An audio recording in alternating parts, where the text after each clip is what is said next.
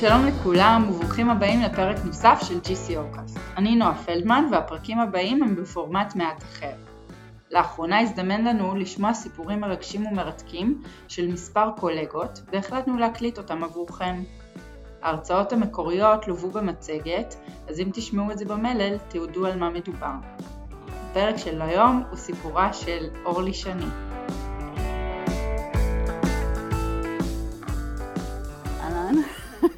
וואו.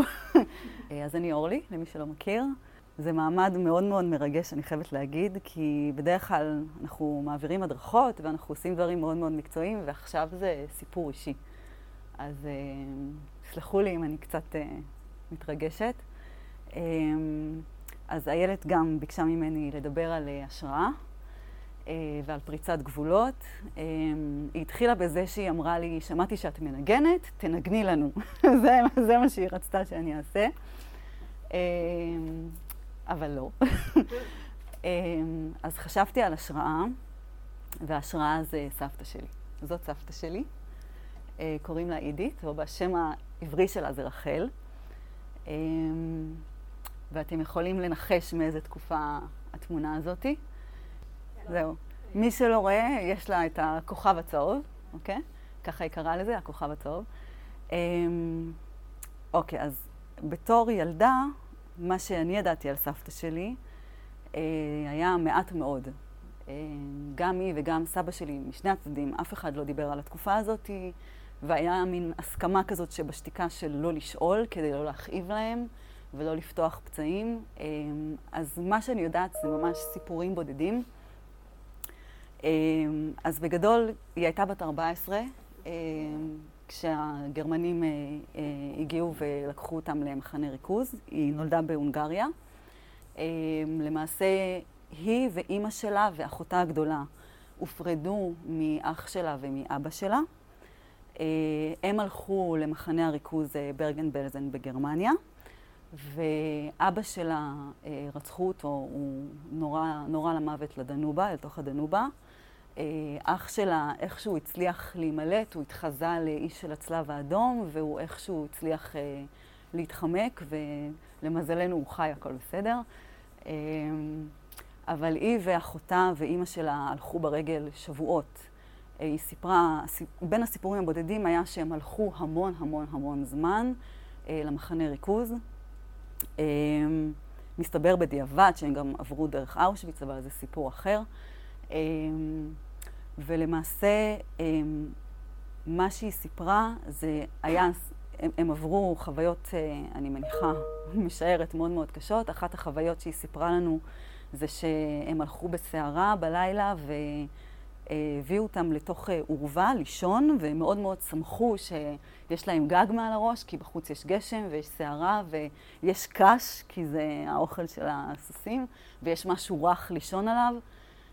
רק שבאמצע הלילה הגרמנים הדהירו פנימה את הסוסים בחזרה לאורווה. הרבה מאוד אנשים מן הסתם נרמסו למוות, ובנס היא יצאה מזה. הסיפור הבא שהיא סיפרה לנו זה שבמחנה הריכוז, איך שהם הגיעו, הייתה שם אישה בהיריון, והאישה בהיריון קראה ללדת, ואימא שלה אמרה לה, היא ילדה בת 14, כן? היא לא קטנה, אבל היא גם לא... היא ילדה גדולה כבר, זה teenager, בת 14. ואימא שלה אמרה לה, תסתכלי הצידה, כי עכשיו החסידה מביאה את התינוק. זאת אומרת שגם בגיל 14 עדיין סבתא, סבתא רבא שלי הגנה עליה מהעולם ושמרה עליה כמה שהיא יכולה במחנה. אבל סבתא שלי הייתה מאוד מאוד מאוד נאיבית, ומאוד לא ידעה שום דבר על העולם. עוד משהו שהיא סיפרה לנו זה שהם כל הזמן היו רעבים. כל הזמן, היא אמרה שהיא תמיד תמיד הייתה רעבה, והיא נדרה נדר כשהיא יצאה מהמחנה, שהיא לעולם לא תהיה רעבה יותר, ותמיד היה לה איזה תפוח בתיק, או איזה סנדוויץ', או איזה משהו, והיא תמיד אכלה בשעות מסודרות, כי היא לא תהיה רעבה יותר לעולם. והסיפור האחרון שאני יודעת זה שחודש לפני שהבריטים שחררו את המחנה, אימא שלה קפאה למוות. והיא ראתה אותה, היא הייתה שם איתה כשאימא שלה קפאה. וזה מה שאני ידעתי. הסיפור הבא שידעתי זה שהיא פגשה את סבא שלי, והם התחתנו, ואימא שלי נולדה, והם באו לארץ. וזה מה שידעתי על סבתא שלי, וזאת סבתא שלי מבחינתי. כמובן, היא הייתה אישה מדהימה. אמ, ואף פעם לא שאלתי יותר ולא... מאוד מאוד כיבדנו את הפרטיות שלה ואת ה... לא ללחוץ עליה, ו... ולא שאלתי יותר. אמ, וכשהייתי בת 30, אה, ומה שעוד דבר חשוב, אה, הייתה לך, הייתה לה חברה מאוד מאוד טובה לאורך כל חייה, הן היו חברות איזה 50 שנה. הן אמ, היו חברות עוד מחוץ לארץ, והם עלו ביחד לארץ. אמ, וכשהייתי בת 30, אז החברה הכי טובה שלה הייתה מאוד מאוד חולה, ואני ואימא שלי הלכנו לבית חולים לבקר אותה. היא הייתה ממש אה, בימיה האחרונים. וככה קצת אה, לדובב אותה ולהחיות אותה, אמרתי לה, תספרי לי איך פגשת את סבתא שלי. סתם...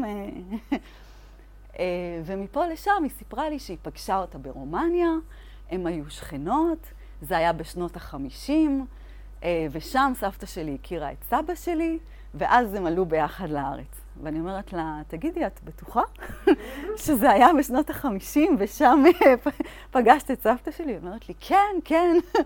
ואז היא תפסה את הראש והסתכלה על אימא שלי ואמרה לאימא שלי, אירנקה, סליחה, אני גיליתי את הסוד. ואני מסתכלת על אימא שלי ואני אומרת לה, משהו כאן לא מסתדר, כי אם סבתא הכירה את סבא בשנות החמישים, איך את נולדת בשנת 47?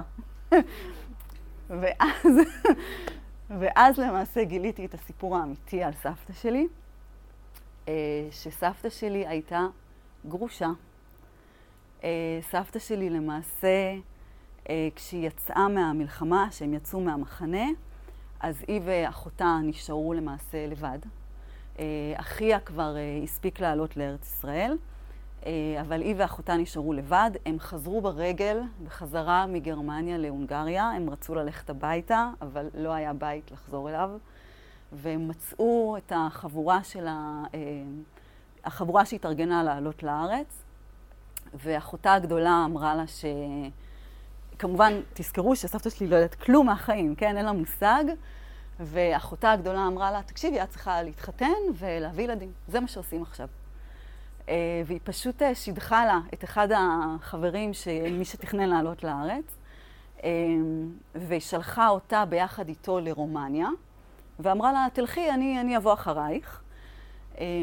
מה שבסוף לא קרה, כי בסוף היא נסעה ישירות לארץ ישראל, והיא, וסבתא שלי נשארה ברומניה עם בעלה לבד. ובעלה, שגם חזר מהמלחמה, נסרק לו המוח גם כן, מהמלחמה, והוא מסתבר כי עכשיו אני מספרת לכם מה שהחברה שלה סיפרה לי, אה, שהוא התעלל בה. הוא התעלל בה מינית, הוא הרעיב אותה, אה, הם היו יושבים ביחד לארוחות, ומרוב שהוא היה בסטרס מהמלחמה, אז הוא אכל את כל האוכל מהר מהר והוא לא השאיר לה כלום. אה, אימא שלי נולדה, אהבה גדולה לא הייתה שם, אם בכלל הייתה אהבה. אימא שלי נולדה כנראה לא בצורה הנעימה לכולנו של חוויית להביא ילדים. אה, כנראה שהיה שם משהו יותר אה, אגרסיבי. אמ, והיא נשארה, כשאימא שלי נולדה היא הייתה בת 20, אמ, ובגיל 21, עם ילדה בת שנה, היא החליטה שהיא קמה ועוזבת. היא החליטה שהיא מתגרשת ממנו, אה, ותחשבו על מה היא עברה. אין לה אימא, אין לה אבא, אח שלה לא איתה, אחות שלה לא איתה, היא לבד בארץ זרה עם בעל מתעלל, עם ילדה בת שנה שהיא לא יודעת מה עושים איתה, והיא קמה ועוזבת.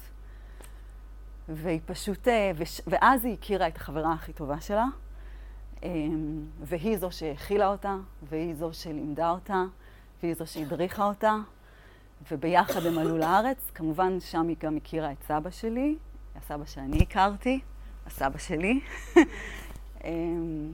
ולמעשה הכירה את סבא שלי כשאימא שלי הייתה בת שש. והם עלו לארץ כשאימא שלי הייתה בת 12. אמ, וזה הסיפור. ואני למעשה, כששמעתי את זה, הסתכלתי על אימא שלי ואמרתי לה, למה לא סיפרתם? ומסתבר שהיא פשוט התביישה. סבתא שלי התביישה. זה, היא התגרשה וגירושים בשנת 49, זה היה טאבו, זה היה לא עושים דבר כזה. והתביישה. ואחי לא ידע, ואחותי לא ידעה, ואני לא ידעתי, ועד היום אחי ואחותי לא סיפרו לבני זוג שלהם ולילדים. אה, ואני ביקשתי אישור מאימא שלי לספר לכם את זה היום, והיא הסכימה. אה, והדבר היחיד שרציתי להגיד לסבתא שלי, איך ששמעתי את זה, זה כמה אני מעריצה אותה, וכמה חוזק, כמה היא חזקה, וכמה אומץ יש לה, ואיך כל מה שחשבתי עליה 30 שנה רק עלה עוד יותר, איך אני כל כך אוהבת אותה הרבה יותר על הדבר הזה. ושהיא בכלל לא צריכה להתבייש, ושהיא צריכה להיות גאה בעצמה, וכמה כוחות יש לה. אמ, והיא ההשראה שלי. היא, כשכל פעם יש משהו קשה בחיים שלי, אז אני חושבת עליה, והיא נותנת לי את הכוח. והסיפור הזה, אמ, לצערי לא יכולתי להגיד לה את זה, כי היא כבר הייתה בשלב אלצהיימר אה, מתקדם, ושנה אחרי זה היא נפטרה. אמ, אז לא יכולתי לדבר איתה על זה. אבל היא נותנת לי המון המון כוח, והסיפור הזה נתן לי כוח לקום ולעזוב קשר שלא היה לי טוב. למרות שכל החברה אמרה לי לא, ולמרות שזה...